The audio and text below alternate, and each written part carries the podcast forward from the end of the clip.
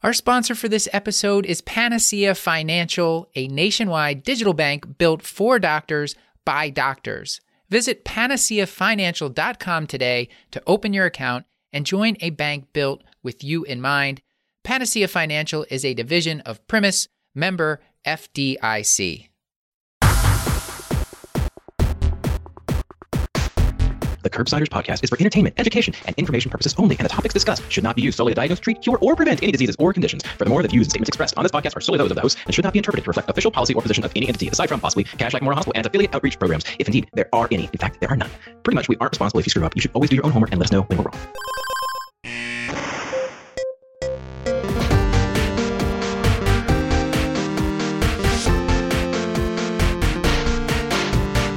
Hey, Paul, it's me.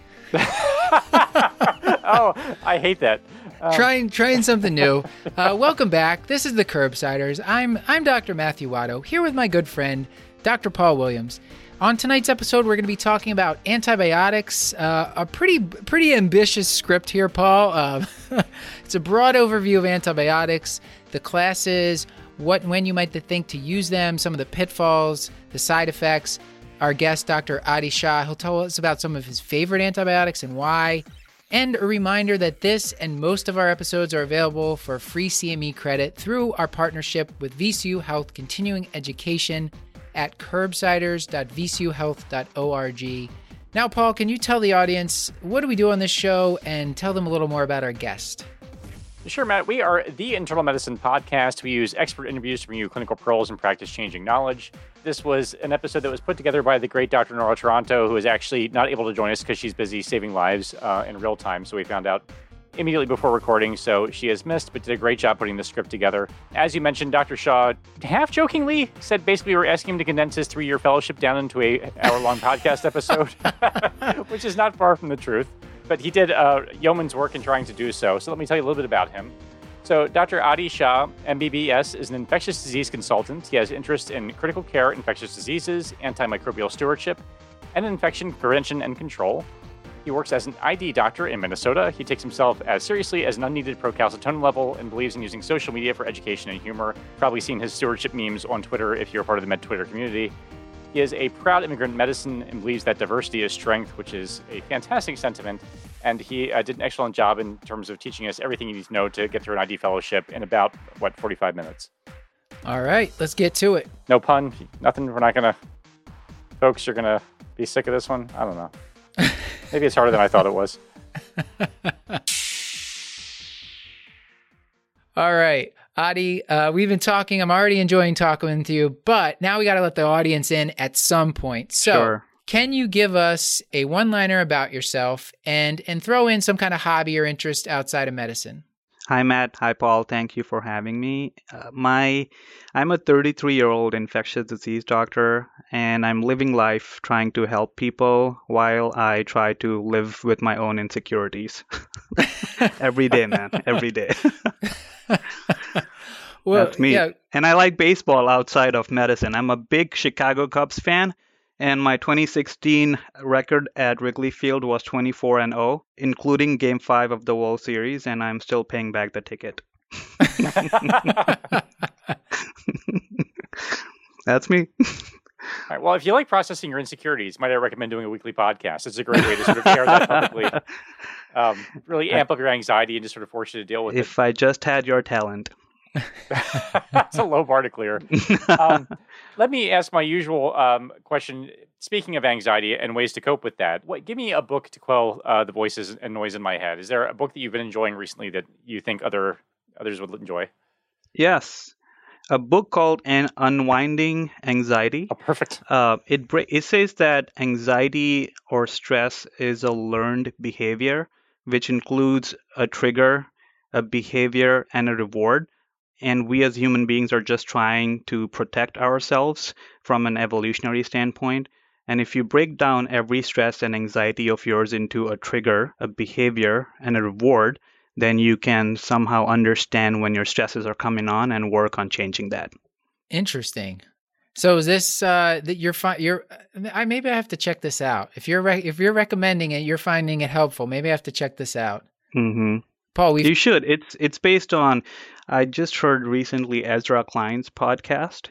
He's the founder of Vox Media, sure. and he had that guest off the off the book. And then I went and read the book, and I'm a big fan of Ezra Klein too. And another book I would recommend is his book, uh, which says why we are polarized. Uh, I think it's very important for the times that we live in to understand ourselves, our patients, society, and why there is so much conflict of one side versus the other. It, it enlightened me a lot, lot, and I literally read it in a couple of days. So, why we are polarized. So, speaking of good advice, tell us some other good advice you've got, but maybe from a mentor in medicine, whether it was like a, a peer or or a faculty member you've worked with sometime in your career.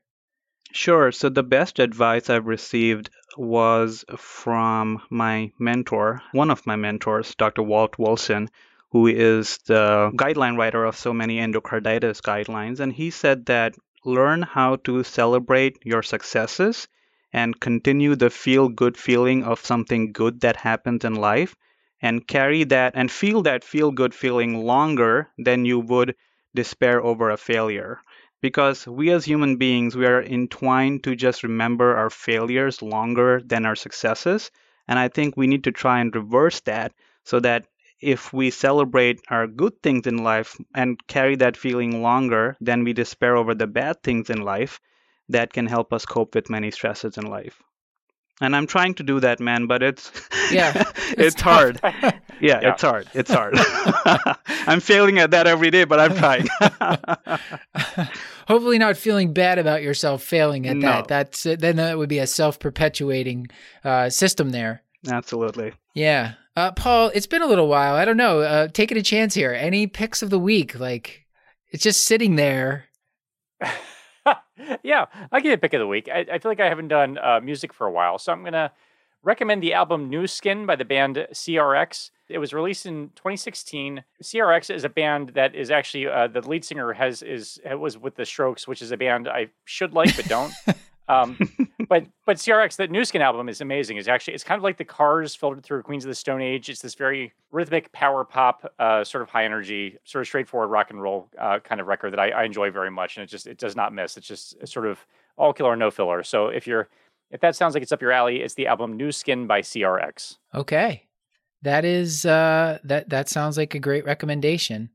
Paul, so I actually uh, this is this is a pickle week, and uh, you know if, if Apple wants to sponsor us, I, I would just say so. I'm late to the game in this because I've been out of medical school for, uh, geez, Paul, 11 years now, and uh, the Apple Pencil, I bought one in the past like six months. Reza uh, of CP Solvers, you know, they use that to make their their graphics, and he was recommending this to me for the past two years. I finally bought one, and you know, taking notes on it is great. You can like change the colors easily. You can cut and paste. You can erase, and uh, I've been using it to make figures for our show, and I've been using it to take notes. And you can pull PDFs. Like there's OneNote works well with it, or just the notepad that comes with your iPad or or your phone. And uh, yeah, I think it's great. I've been having fun with it, and I would recommend it to the audience. And if Apple wants to sponsor the show, uh, that would be fantastic.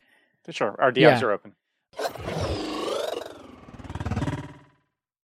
We're sponsored today by Provider Solutions and Development. They are experts in holistic career coaching with over 20 years' experience and exclusive access to hundreds of positions nationwide. Recruitment had to change, so they took away the quotas and they started listening to clinicians. Now, there are plenty of options when it comes to your career in medicine, but just like every one of your patients is different, each physician is going to have their own personal definition of success. And that's why Provider Solutions and Development doesn't bring just one answer for all of you. They are career coaching experts who are going to focus on you before helping you find where you're meant to be. Because you deserve a job search partner who's going to consider who you are and what your goals are before they start to help you find your next role. They want to know what matters most to you. So start the conversation or reach out to one of their career navigators today. You can go to info.psdconnect.org forward slash curbsiders. That's info.psdconnect.org forward slash curbsiders and start the conversation today. All right. So with that, let's get on to the topic. Paul Williams, would you would you bring us into it? I, I don't think we're going to start with a case, are we?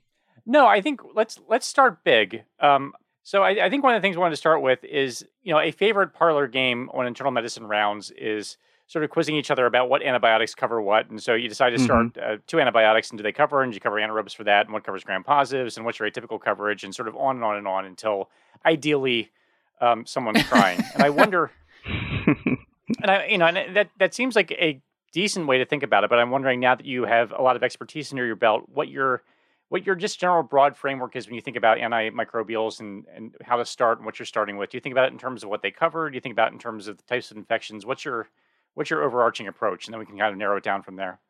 Sure, that's a great question. And I remember that on rounds two being labor- be labored to the point of exhaustion with those questions. But I, over time, have learned to think about it a bit differently. I first think, why am I using these antibiotics? Is the syndrome more of an infectious disease syndrome or a non infectious disease syndrome? Who is forcing me or who's asking me that should what should I be using antibiotics? Do I have time to see how the patient responds to current therapeutic regimens? Obviously, septic patient, ICU, different story. However, if you're going empiric, then what is their past antimicrobial exposure and what is their side effect profile? And what is the suspected site of infection?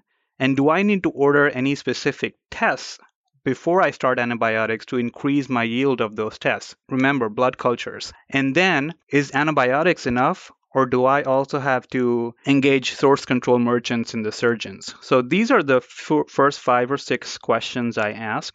Is it infectious or not? Do I have time? Do I have to send any tests before ordering them? What is the site of infection? Do I have source control? And then after this, I think, what am I trying to cover? Because if that's the first question you ask, then you sort of anchor yourself with blinkers and stop the differential diagnosis process right there.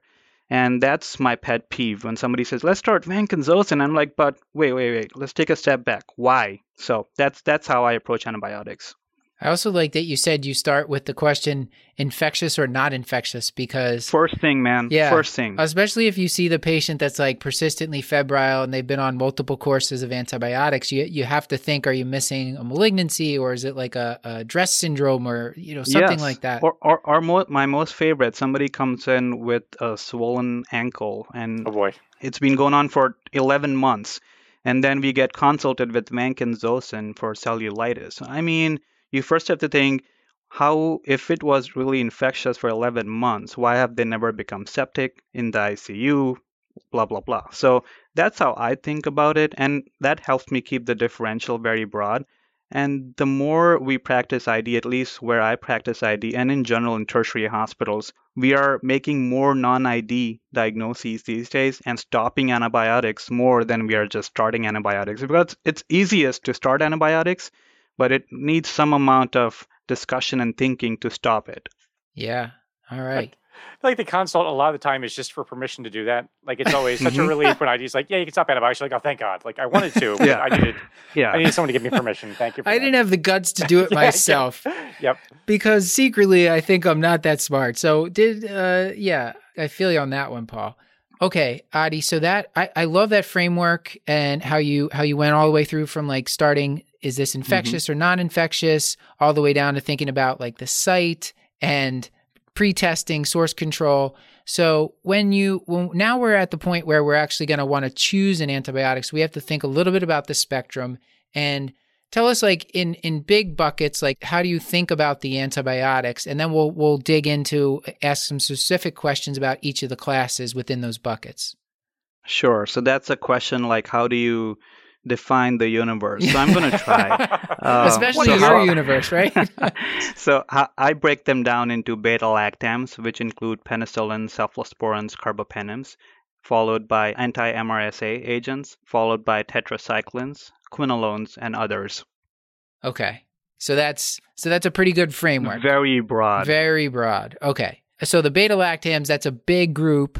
And mm-hmm. in that, you said there's penicillin, cephalosporins, and carbapenems.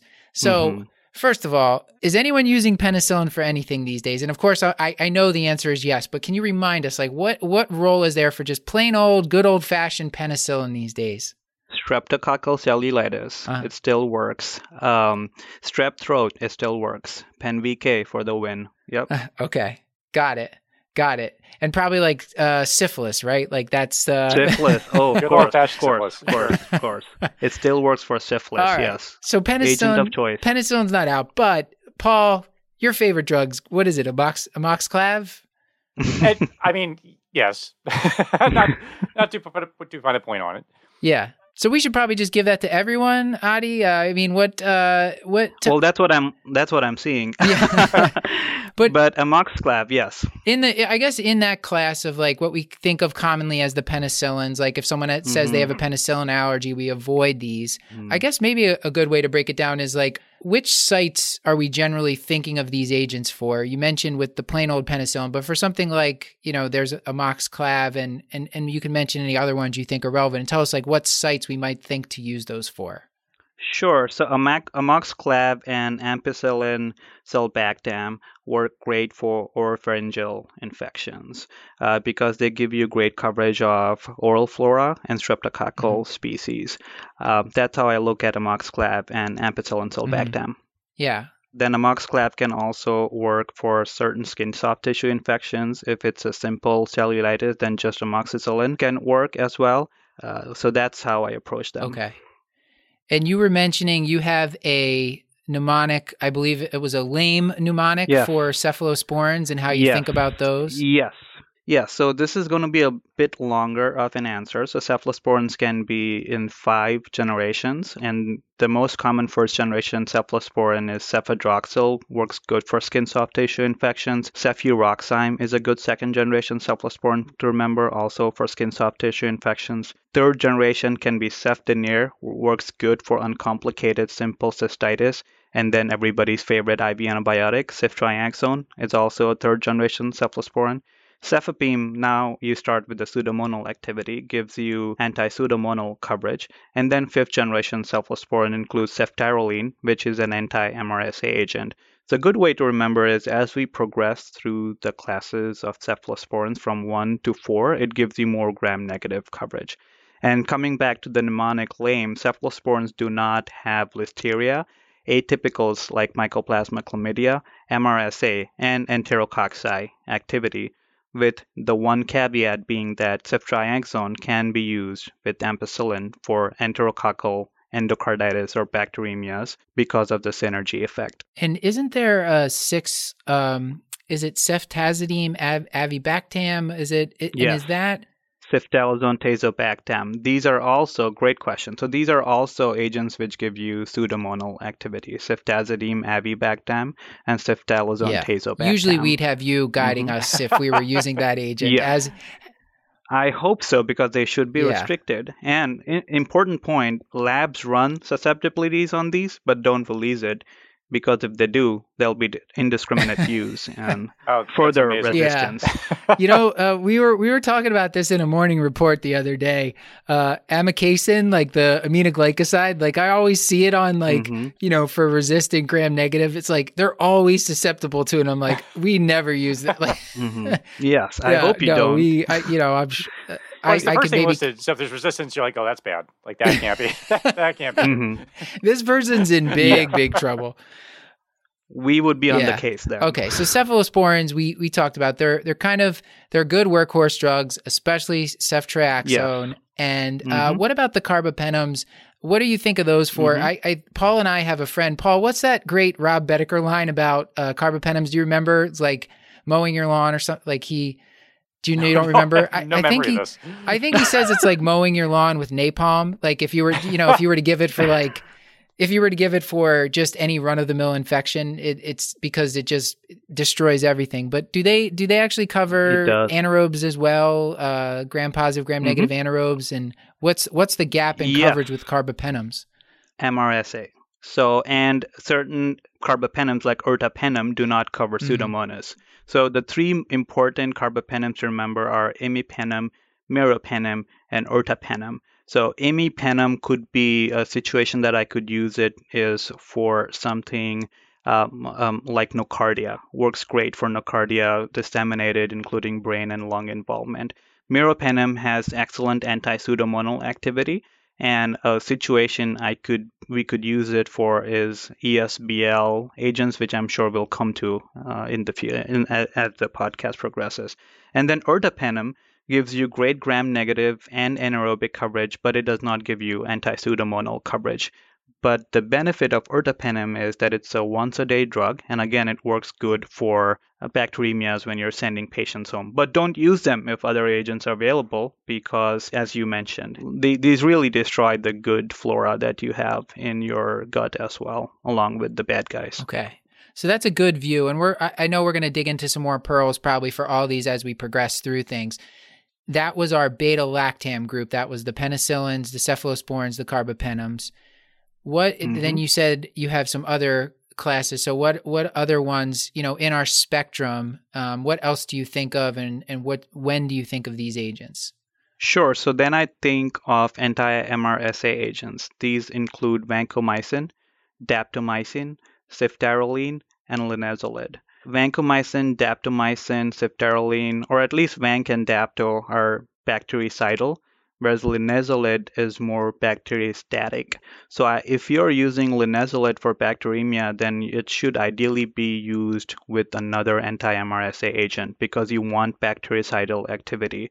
So that's how I look at MRSA agent, vancomycin, daptomycin, linezolid, and ceftaroline. And these are these are more for like your your sick, like real sick patients that might be getting intravenous. Because do you think of mm-hmm. um, I was always thinking of like for community acquired MRSA for like skin and soft tissue, uh, trim mm-hmm. sulfa or Bactrim and, and Doxy. Do you do you ever use those or clindamycin for for those? So clindamycin is um, most ID dogs least favorite antibiotic. I, because I, it, I, am with you on that. because clindamycin, along with quinolones, have high association with risk of C. diff. And the only situation that you can think of using clindamycin is early 48 hours of necrotizing fasciitis for the antitoxin effect. That's when you would use clindamycin. Coming to your point of vancomycin, daptomycin, linezolid, and ceftaroline, yes, most times that you use them are for sick patients right up front when blood cultures are still pending and you don't know what's going to grow from them. And then if there are MRSA in the blood, then you could use these agents. But remember that if the source is the lung, then daptomycin will not work because daptomycin is inactivated by the surfactant. Also, an, another important activity of vancomycin, daptomycin, and linezolid is enterococcal activity, including E. faecalis, Enterococcal faecalis, and Enterococcal faecium. Again, depending on your local antibiogram, but these are good agents for penicillin-resistant enterococci too. Yeah, you mentioned it, Paul. Do you do you look up the antibiogram at your local institution? Mm. Like, do you know where to find it? Uh, I, am not. To be, I don't mean to put yeah. you on blast. You can lie. you did, yeah, no, I actually have it memorized. Uh, I was going to get a tattoo of it, sort of memento style, but then I didn't realize it changed over time. So.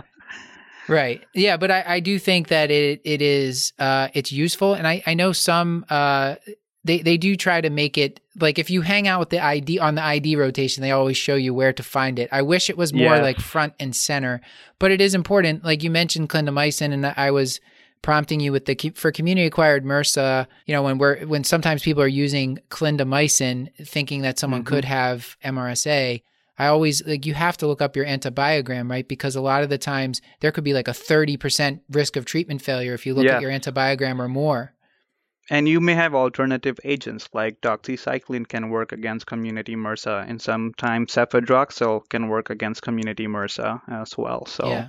antibiograms are important, and every unit in the hospital should have its own antibiogram. So like a BMT or a transplant or a cancer unit will have its own antibiogram versus a general medical floor versus uh, immunocompetent patient ICU versus a surgical ICU. So it's important to look at unit-based antibiograms as well. And I'll do that frequently, even now, for especially for agents like E. faecium and E. faecalis, because they're just very unpredictable when it comes to their susceptibility profile. For like for example, uh, at at our shop, Ephesium. If I see Ephesium, then right off the bat I would use linezolid because at our shop it has 100% activity versus only about 50% for vancomycin. But at many other places, vanc would be a fair game first start medication for Ephesium because it works, but not at our shop because of different antibiograms. You mentioned earlier, and I can't remember if we got this on air or not. Sometimes you're still having to look things up.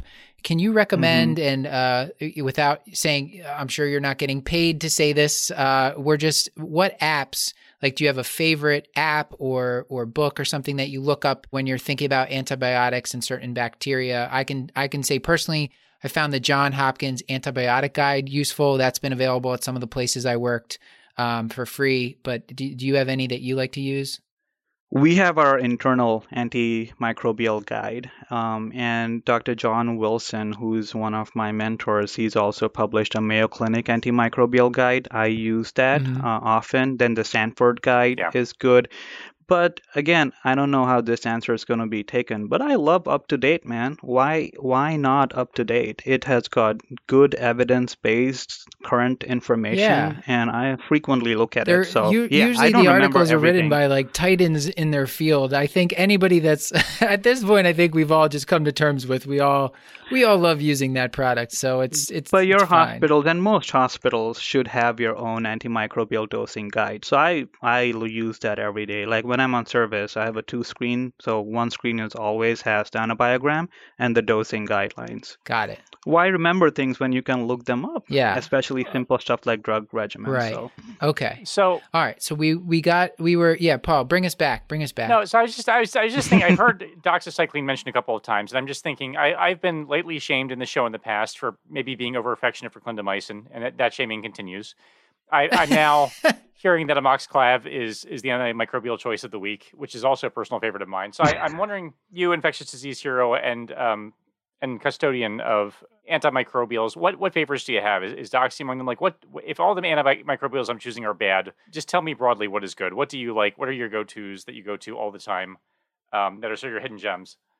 Doxy Norris. So doxy work against acne, works against cellulitis works against Bartonella from like animal bites, works against ticks, works in COPD exacerbation, atypical pneumonias, community acquired pneumonias, sexually transmitted infections, penicillin resistant syphilis.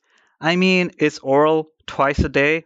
It's a great antibiotic. However, important to remember that it does have two most common side effects, namely photosensitivity and esophagitis. So if your patient is taking it, ask them to take it with a lot of water. I personally, now again, I don't, I hope I don't get hated for this answer. Fluoroquinolones have good utility in certain situations. Sure. I know they're associated with C. diff, tendinitis, aneurysms, neuropsych side effects, but again, PO, great oral bioavailability, can be used for even uncomplicated bacteremias levofloxacin is once a day. So I like that also in certain situations.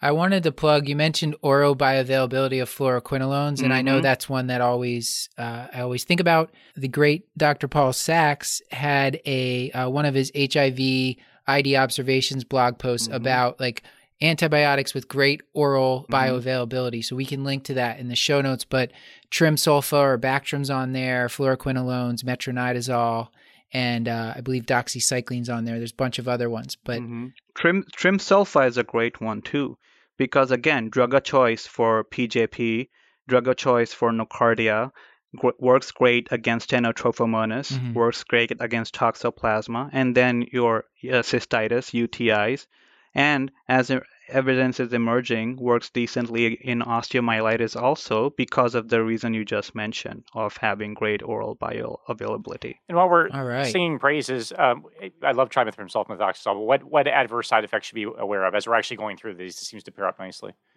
Great question. See this all the time. So if you're sending patients on high dose trimsulfa, it does have some significant side effects, namely hyperkalemia, and blood dyscrasias, including anemia, thrombocytopenia, and leukopenia.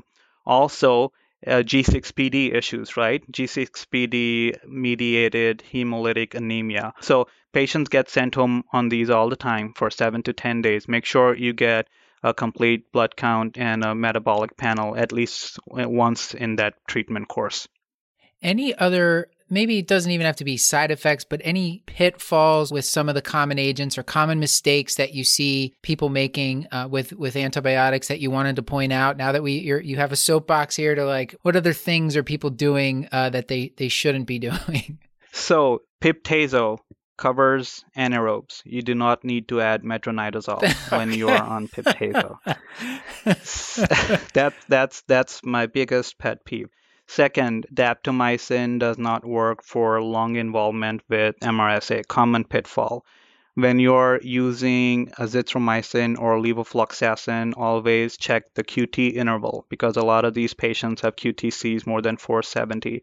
These are some of the common ones that I can think um, right off the bat. Oh, yes, my favorite aspiration pneumonia and metronidazole.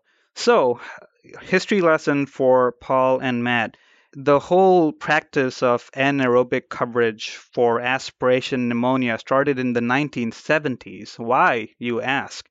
Because the cultures that grew anaerobes in 1970s patients were taken late in the course of their pneumonia and they were transtracheal specimens which are higher chance of having anaerobes grow from their cultures.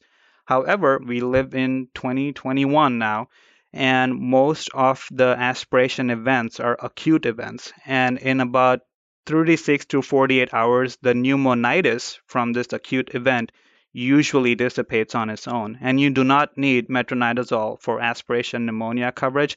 That has made its way out of the ATS guidelines as well, except if you're treating an empyema or a lung abscess. So these are the only two caveats. And I see that all the time flagyl or metronidazole is not this you know solve all agent so that's that's my uh, pet peeve as well and please also don't use clindamycin for a- uh, yes, aspiration yeah. pneumonia yes because because in a couple of weeks you will have C. diff. yeah. So last one, I, I want to ask about actually azithromycin because that's another one I see used with wild abandon. So it's mm-hmm. I feel mm-hmm. like it's yes. being almost purely safe. Is there anything else we should be concerned about with that?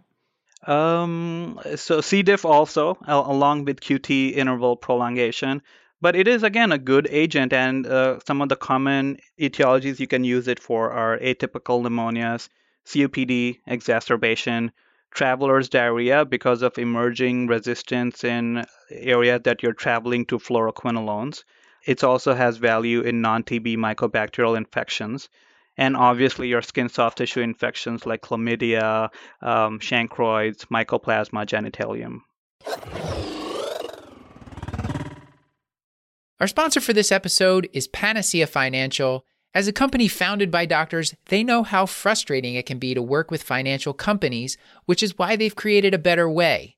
So if you've ever thought about refinancing your student loans, check out Panacea because unlike other companies, the interest rates you're offered for student loan refinance don't go up because of your credit score, how much debt you have, or your income level.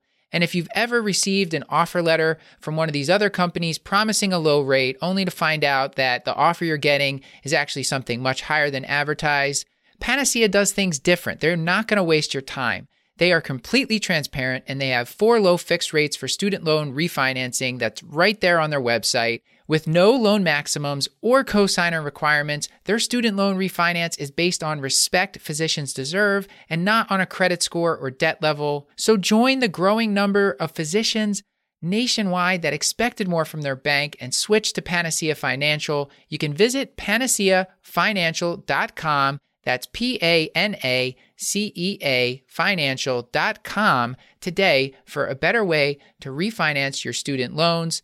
Panacea Financial is a division of Primis, member FDIC. All right, so this is all very helpful start. Why don't we transition to some cases? Uh, and we'll start with the, mm-hmm. the cleverly named Mr. Andy Bio, who is a 67 year old patient. He has a history of COPD and high blood pressure. He tells us that he developed a cough with greenish sputum about a week ago. The cough has not gotten better, and in fact, he's come down with a fever. He's breathing relatively quickly. On chest x ray, he has a single consolidation in the right lower lobe. Presumably, he got the screening CT scan that was not consistent with, with COVID pneumonia. He's admitted to the hospital for treatment of his pneumonia. He has no history of recent antibiotics or prior pneumonias. He has no recent inpatient admissions. So before we even get to what antibiotic we'd start considering, or even if we consider one, I just wonder if you could talk us through how you think about just pneumonia in general. What's the framework now? Because it sounds like it's evolved over the past couple of years now. And We think about it a little bit differently now. Yes, and so there's many many aspects to this. You first have to see is this patient sick enough that needs hospital admission or can they get an outpatient regimen? So for do they need hospital admission the things that can make or break a case are if they're febrile their respiratory rate their age their basic metabolic markers are they dehydrated you know and so on and so forth. So it looks like this gentleman has fever they're breathing fast their respiratory rate is high so and they have a clear consolidation and just because their respiratory rate is high, uh, they may tire out in a bit, so you want to admit them and get them to an inpatient regimen. The question gives you a lot of information to help you pick the right regimen. It tells you they've never had a recent antimicrobial exposure or they do not belong uh, or they do not have healthcare system exposure. And therein lies when choosing what antibiotic you choose as to what patients are at a risk for multi drug resistant organisms. So, if they have heavy healthcare system exposure, if they've been heavily exposed to antibiotics, if they're dialysis patients, if they have been living in a nursing facility or an assisted living facility recently. These are all situations that you would want to cover a little bit more broadly. And then, of course, if the CT or chest imaging is very classic for like an abscess, then you would want to cover MRSA as well with vancomycin. Yeah. That's how I think of these. So, like MRSA, you would think like healthcare exposure, Mm-hmm. antibiotic exposure, and then especially if they have like a cavitating, like necrotizing or ab- Yeah. abscess, something like that. Yes. And And same for anti-pseudomonal coverage too. yeah. And so I, I always think about, um, you know, it, it was when we were, when Paul and I were coming up together in residency, it was like community acquired pneumonia. And then people would talk about HCAP, which is now pretty much gone Mhm. away. So now it's either It's like, gone. They have community acquired pneumonia with some risk factors for M- MDRO, which you just told us what what what would cons- constitute that, or if they've been hospitalized and then they Yes. developed pneumonia after they've been hospitalized 48 hours, we just call that HAP, like hospital HAP. acquired. That is correct. Okay, but we're talking about here So- community acquired pneumonia, Yes. and for this guy, he doesn't have those risk factors. What might be a reasonable regimen for like a 67 year old guy coming in with uh, pneumonia and he's got he's got COPD? So you would want to pick an inpatient regimen. Uh, so you would want to use uh, cephalosporin to cover your simple strep pneumonia species, and then to cover atypicals, you would want to pick either azithromycin, or you could pick levofloxacin, or you could pick doxycycline. So azithromycin and doxycycline are a bit better. Uh, levofloxacin I would hold, especially if you're not discharging the patient immediately. So that would be my first regimen. Um, and then also remember to remember what constitutes atypicals, right? Mycoplasma, chlamydia, these are the two main. H flu constitute your atypical uh, species. Um, and the good thing about atypical coverage is that it can also give you some Legionella coverage. Now, the classic presentation for Legionella uh, involvement is you, you know your waterfalls and hyponatremia and diarrhea and so on. So my first regimen would be ceftriaxone and either azithromycin or doxycycline. and Doxy is much more uh, C. diff friendly, or if the person Yes. has like QT issues, you, you- it Yes, sounds like you might you might choose Exactly. Doxy. So Exactly. for this guy, if we were to change the case and let's say he had uh, been treated like multiple times for COPD exacerbation, how might you change your initial antibiotics? Like, it, does he automatically get like MRSA and pseudomonal coverage uh, for for this patient? So it depends on how sick they are. So if they're septic in the ICU on pressors, then you would want to cover for MRSA with vancomycin and then cover some anti-pseudomonal agents like cefepime or Piptazo can work as well, but do remember that kidney dysfunction with Piptazo plus vancomycin combination, the longer you use, the more chances of nephrotoxicity. If it's just the first 48 hours and then you're going to either stop one of those or stop vancomycin, then vancomycin and Piptazo is okay. However, if it's the sick patient in the ICU, then I, you could start with vancomycin and cefepime. Remember to order the MRSA nasal swab. A really good predictive uh, nature of the MRSA nasal swab and MRSA pneumonia. So if you have an MRSA pneumonia, you must have an MRSA nasal swab, which is positive. So how I approach it is, if it's a sick patient, start vanc and cefepime or vanc and piptazo get an MRSA nasal swab. If it's negative tomorrow, drop the vancomycin and continue the other agents. Get some sputum cultures, and if they're in the ICU getting a bronch, then get deeper cultures. Paul, do you ever double cover for Pseudomonas? Did you ever like what's I just feel like that is I, I've never understood that. I feel like I knew we were supposed to, or at least I had the sense that we were supposed to, but never actually did. Yes. It was kind of um, my approach. This is this is the, the, the episode where you try to get me sued for some reason. I'm not sure and, why you're outing and me I, in so many I should say, yeah. I'm sorry, Paul. Uh, I just want to hear the sound of your Yeah, voice, sure. Paul. You know that. Come on. Um, and and uh, Adi, you did mention to us beforehand. Like we should caveat the audience. Like there's many right answers. Like this, we're just we're just talking as colleagues. We're just trying to get a sense of like what might be a reasonable course of option. But there's probably many right answers to some of these. Yes. Uh, as but there are there's probably clear wrong answers. But Yes. how do you do not about cancel me saying, but what about this? Reach out on Twitter DMs. How do- I can take all the abuse. yeah yeah just do it privately i, I that's that's good Yeah. um But yeah, so that's a great question about double coverage. So if you have a patient who's heavily exposed to the healthcare system, especially patients with some risk factors like recent chemotherapy, bone marrow transplant, solid organ transplant, and they're in the ICU and they're septic on two or three pressors, then up until you know you may want to double cover with two pseudo anti-pseudomonal agents. The options could be piptazo along with levofloxacin or piptazo with one squirt of tobramycin or amikacin or cefepime and tobramycin or amikacin or levofloxacin. This is so that you can have some double coverage of if you're suspecting uh, pseudomonas till you get the susceptibility results back. However, remember if it's a floor patient, stable, eating their lunch and waiting, then do not expose them to piptazo and Levaquin and all these antibiotics because there are studies that every dose of an anti-pseudomonal agent disrupts your gut microbiome and puts you at a higher risk for C. diff. So that's how I approach it based on look at the patient, sick patient, pressors, immunocompromised, heavily antibiotic exposed. Yes, sure, double cover. If not, on the floor, you have time, looking stable, first ever time admitted to the hospital, you really don't need piptazo and levofloxacin. okay and I, I wanted to uh, just give a shout out to that the the ACP in I believe it was in 2021 put out this appropriate use of short course antibiotics in common infections and community acquired pneumonia was continued was part of that and they talked about how you can consider stopping antibiotics at five days for community acquired Yeah. pneumonia as long as they've reached clinical stability. So that means like they're off oxygen, they have a normal mental status, their vital signs are stable. And is that your practice, Ad- Adi? And like, why are we why are we pushing now for these like very shorter courses? We're gonna we're, when we talk about UTI and some of these others, we're we're also talking about shorter courses now. Why is that becoming so popular? because we are having more evidence for it. And I just said that every day of an anti-pseudomonal agent increases your chance of C. diff and disruption of gut microbiome. And lastly, shorter is better.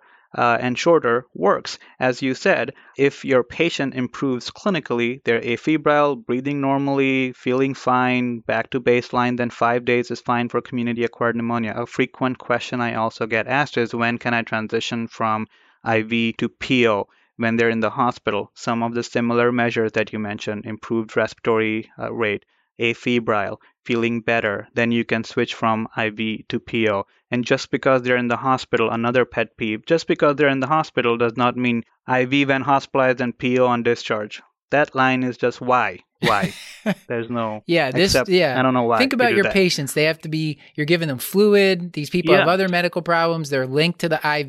It's Yes. just yeah. And great point. So vancomycin, piptazo, meropenem, these agents con- contain a ton of salt. Especially every patient, I say that every patient who gets into the hospital gets three things: fluids, frequent uh, finger sticks, and lack of sleep. So let's let's prevent them from getting more fluid and more salt, and especially if it's a patient with some heart failure brewing in the background, you're going to see it because what's going to happen? They're going to be on oxygen two days later, and then somebody will add vancomycin saying, "Oh, they're not improving," but it's just because of the fluid Right. they're getting from their antibiotics. All right. Let's. uh Sorry for no, the no, rant. I was going to say, Matt, are, are you not required by law at this point to reference the great Paul Sax essay on choosing antimicrobial duration? Oh yeah. I'm sorry. Thank Please, you, I mean, Paul. I- I I, like uh, we're- we we have to. and Dr. Brad Spellberg too. He- yeah. So so Brad Spellberg has a great website. We talked about it on our ACP episodes recently um, when he was talking about the IV versus PO for osteomyelitis and some of these other infections. But Paul Sax had written a blog post, very short, it's like less than a page, I believe. And he talks about how pretty much all antimicrobial regimens need to be a multiple of five or seven. And that he talks about all these weird numbers Yeah. that we never use. If you want to freak someone out, give them like a six day course of antibiotics. Yes, I, I yeah, I, I put out a tweet recently saying no one, absolutely no one, everyone, 10 to 14 days. you know, 5, 7, 10, 14. Uh, yeah, I agree with Dr. Sax. Yeah, Uh, so we'll totally. we'll put that in there. It's called How to Figure Out the Length of Antibiotic Therapy, and it's it's probably my favorite piece of medical writing ever. It's just like it's very short and sweet. It's it's hilarious, and I think it still holds true even with 100%. the newer antibiotic, uh, the shorter durations, because he has all that caveated in there. So Well, I- it's great stuff. I'll never forget. This was medical school, and I had an ID attending named Brandon Palermo, who, when we were talking about durations of antimicrobial, he's like, "You realize these are all just based on the lunar calendar, right? Like, there's no science behind any of this." I was like, "Oh, that's that's a fair point." I think now we're starting to get some science behind it. Uh, but yeah, like there was there was not much, I guess. Paul, do we? Yeah, and that's the thing with ID. Sorry to interrupt. Is there's just a lack of good RCTs because it's hard to do RCTs. Yeah. So usually err on the side of caution. That's where all these multiples of 10 and 5 and IV come into play. All right, let's let's transition to a, another favorite infection. Let's let's do skin and soft tissue, and another cleverly named patient. This is Mrs. Diabetes. Um, I cannot believe we've not used that name before. That cannot be possible. I cannot There's got to be believe a that. diabetes in our house. Someone look that up and let me know. but we'll say she comes to urgent care because her foot is hurting her. She says on the plantar aspect of her foot, she has this hot, painful sore that has been draining for some time. She can't really characterize it. It's say two centimeters by two centimeters. You don't see bone, but it's kind of reddish and kind of draining some gook. Uh, and she does mention, uh, if, in case you could figure out by her name, a past history of diabetes is perhaps not well controlled. um, so I, yeah, I don't want to make any assumptions here. So I, I, I, guess talk us through your approach to a patient with a with a diabetic foot wound and, and how worried we should be and sort of how you what your initial framework is, then we can get kind of granular on it. Sure. So I first try to delineate whether it's a deeper infection like an abscess or if it's just a simple streptococcal cellulitis.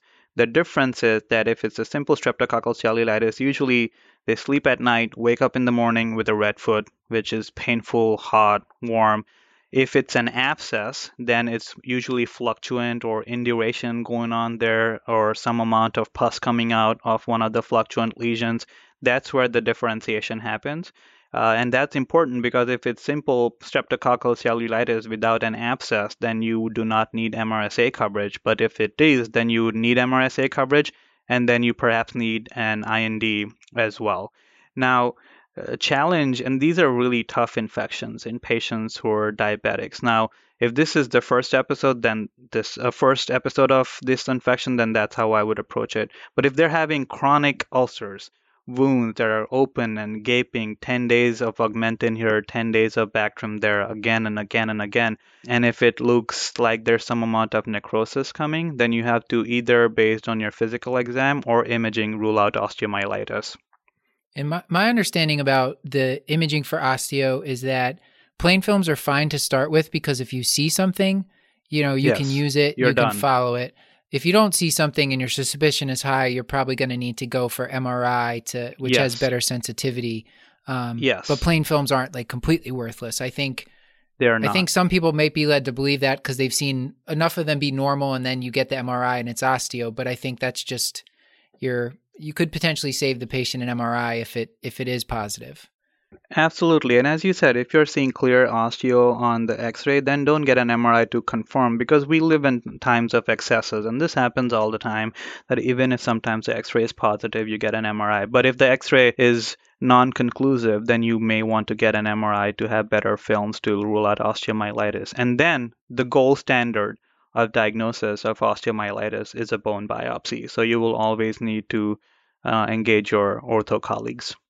What confuses me a little bit is it it seems that I, I've worked in a number of different hospitals at this point in my career, uh, cash lax all throughout the country, and it seems like there's there's local ways that that people when you when you bring someone in with a diabetic foot that it's always a little bit of a different flavor with like what the starting antibiotics are. And I, I I just wondered like what what do you think if, let's say you're you're a new intern listening to this and you're going to be admitting someone overnight and they have a diabetic foot infection what might be like a good a good starting regimen for someone who's not like going to intensive care for someone who's just coming into the floor? Maybe they have like a little bit of uh, sepsis but they're not like crashing. What might be a good regimen So if they have if they have fever and elevated inflammatory markers like ESR CRP or an elevated white count and clear signs of infection, then obviously you cannot wait for um, much time before you start antibiotics. If they have a history of heavy antimicrobial exposure and especially if they're uncontrolled diabetics like our patient, then you need to have MRSA and anti-pseudomonal coverage. Sometimes in diabetics, if there's clear necrosis going on, then remember what bacteria like necrosis, anaerobes. So you have to cover those as well. So a good starting regimen in a chronic wound in an uncontrolled diabetic with some necrosis would be vancomycin plus cefepime plus metronidazole. But the most important part is engaging your surgical colleagues because if you don't do anything about it, how are you going to treat with what for how long? Mm-hmm. Sometimes, I mean, if, if someone goes for an amputation, is something that I've seen a couple times, which I guess in some ways is good for the patient, is that if they get the amputation and they get a completely clean, you know, sometimes I guess they'll get cultures from the residual, what looks like healthy tissue. And if those are negative, they only treat for like two to five days. Is that pretty standard practice everywhere? Absolutely. If if at that, like if if they get an amputation, it's a clear joint or a cl- clear toe that is involved, you get amputation, then theoretically you can just stop then. However, if there's a little bit of overlying cellulitis in the skin surrounding the amputation, as you said, you can give up 48 hours of some antibiotic regimen that they've been given perioperatively and then stop. Five is too long. I don't know why you would do mm-hmm. 5 unless there's extensive cellulitis in the region of the amputation. So, and these are challenging discussions to have with the patients because, you know, it's loss of a part of your body. But if it's a chronic infection and they come again and again, then the best treatment is amputation. You can do weeks of antibiotics. It's not going to work if the tissue there is necrotized and there's no blood going there. How are you going to treat it?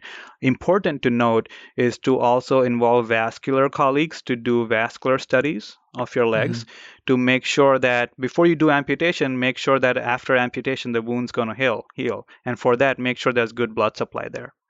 Yeah, I mean, I, I- think probably part of the reason why I feel so inadequate when treating diabetic foot infections is it, it really seems like a multidisciplinary. And when you read about it, they're like, you should have wound care, you should have vascular, you should have infectious diseases. If their diabetes uncontrolled, consider endocrinology as well. You know, like it's it's like a Mhm. big effort to try to pull this person out of it. And it and it seems like as we talked about earlier, there's just a lot of room for art when you're choosing your antibiotics and duration. Mhm.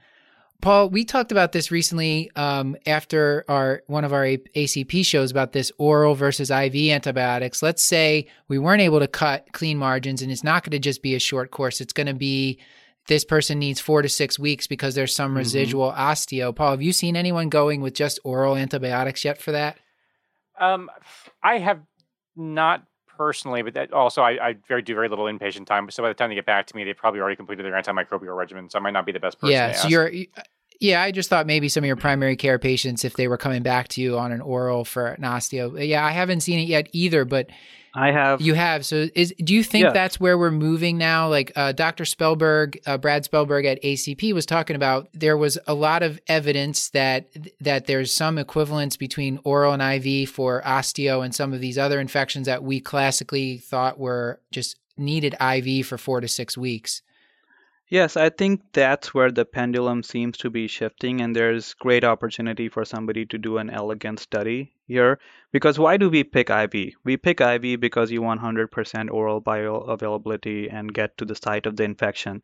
But if you have a corresponding oral agent like a fluoroquinolone or trimsulfa that can do something similar, then why not? So I trained in, you know, a community hospital south side of a big metro city and there are some patients who either cannot afford it or have issues with follow up or have issues with you know maintaining lines and such. So in those situations for osteomyelitis i have used trimsulfa and i have used fluoroquinolones in the past. But now i work at a different center and i have not used it here but there is opportunity to do that. Um, again it's just based on simple pharmacokinetics and dynamics of the antibiotics Yeah, I, I hope we start to see more of that because you you do see patients like in some cases they can't go to their own home when they even though they Mhm. want to because they there's no one that can give them like the infusions there or for whatever some reason Mhm. for insurance it's cheaper for them to go like get yes stay in a place and get IV Yes. than to have someone come to their house and uh, it just seems like a very patient-centered thing that if it is tr- Yes. it's true it seems to be true from the data that we should be hopefully we'll start to see more of this yes um, Paul, any other questions about this topic? I mean, I think we've covered a ton. We've given people a lot of a lot of antibiotic pearls. We've certainly done other uh, episodes. If if people want to go back through the back catalog, we can link to some of our other ID type episodes. But Paul, what any last things here? No, I, I guess while we have out of here, I, I would ask any other opportunities for stewardship. I think since that's um, since that's such an important topic too, is there anything that we didn't discuss that you'd like to talk about in terms of just being mindful in terms of how we choose and what we choose? Yes. So uh, there's a common misconception about stewardship is that it's all about stopping antibiotics. That's incorrect. Stewardship means using the right antibiotic in the right dose for the right amount of time for the right patient. That's what stewardship means, not just stopping antibiotics. And second important thing is look at your patient before starting antibiotics and when deciding what antibiotics to pick. And third is guidelines are meant to guide, but you still have to tailor your recommendations based on the patient. So that's what I would recommend. Sorry, that was that answer was sort of all over the place, but yeah. I think those are actually like great take home stop. points for the episode. I I uh, I think those are great take home I've points. got, I got, I got one more too. Actually, uh, multi-drug resistant organisms do not care about your feelings or emotions.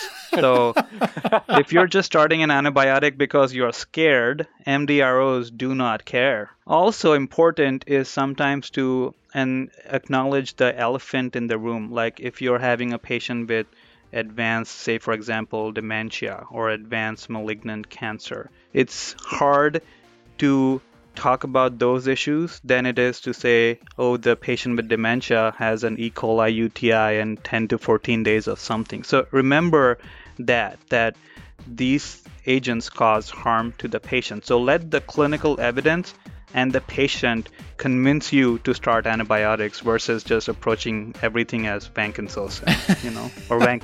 sorry, vancomycin. A- Amen. yeah. All right. This has been another episode of the Curbsiders, bringing you a little knowledge food for your brain hole. Yummy. Sure. Get your show notes at thecurbsiders.com, and while you're there, sign up for our mailing list to get our weekly show notes in your inbox. And we're committed to providing you with high value, practice changing knowledge. But to do that, we need your feedback. So please subscribe, rate, and review the show on Apple Podcasts. You can also contact us at thecurbsiders at gmail.com. I wanted to thank our producer for this episode, the great Dr. Nora Taranto, and to our social media team, Beth Garbs Garbitelli on Twitter, Mad Dog Maddie Morgan on Instagram, Tima Karganov is on the website, MJ Allen and Jeff Carter on the transcription team, and Chris the Chew Man Chew is on Facebook. Until next time, I've been Dr. Matthew Frank Watto. And we would be remiss if we did not thank the great Stuart Brigham for composing our theme music, and we should also thank the amazing Clair Morgan of Nodderly for editing our audio. As always, our main Dr. Paul Nelson Williams, thank you and goodbye. And Paul, one last thing I forgot I to mention that this. our friends from VCU Health Continuing Education provide free CME credit for this episode for all healthcare professionals. Go to curbsiders.vcuhealth.org.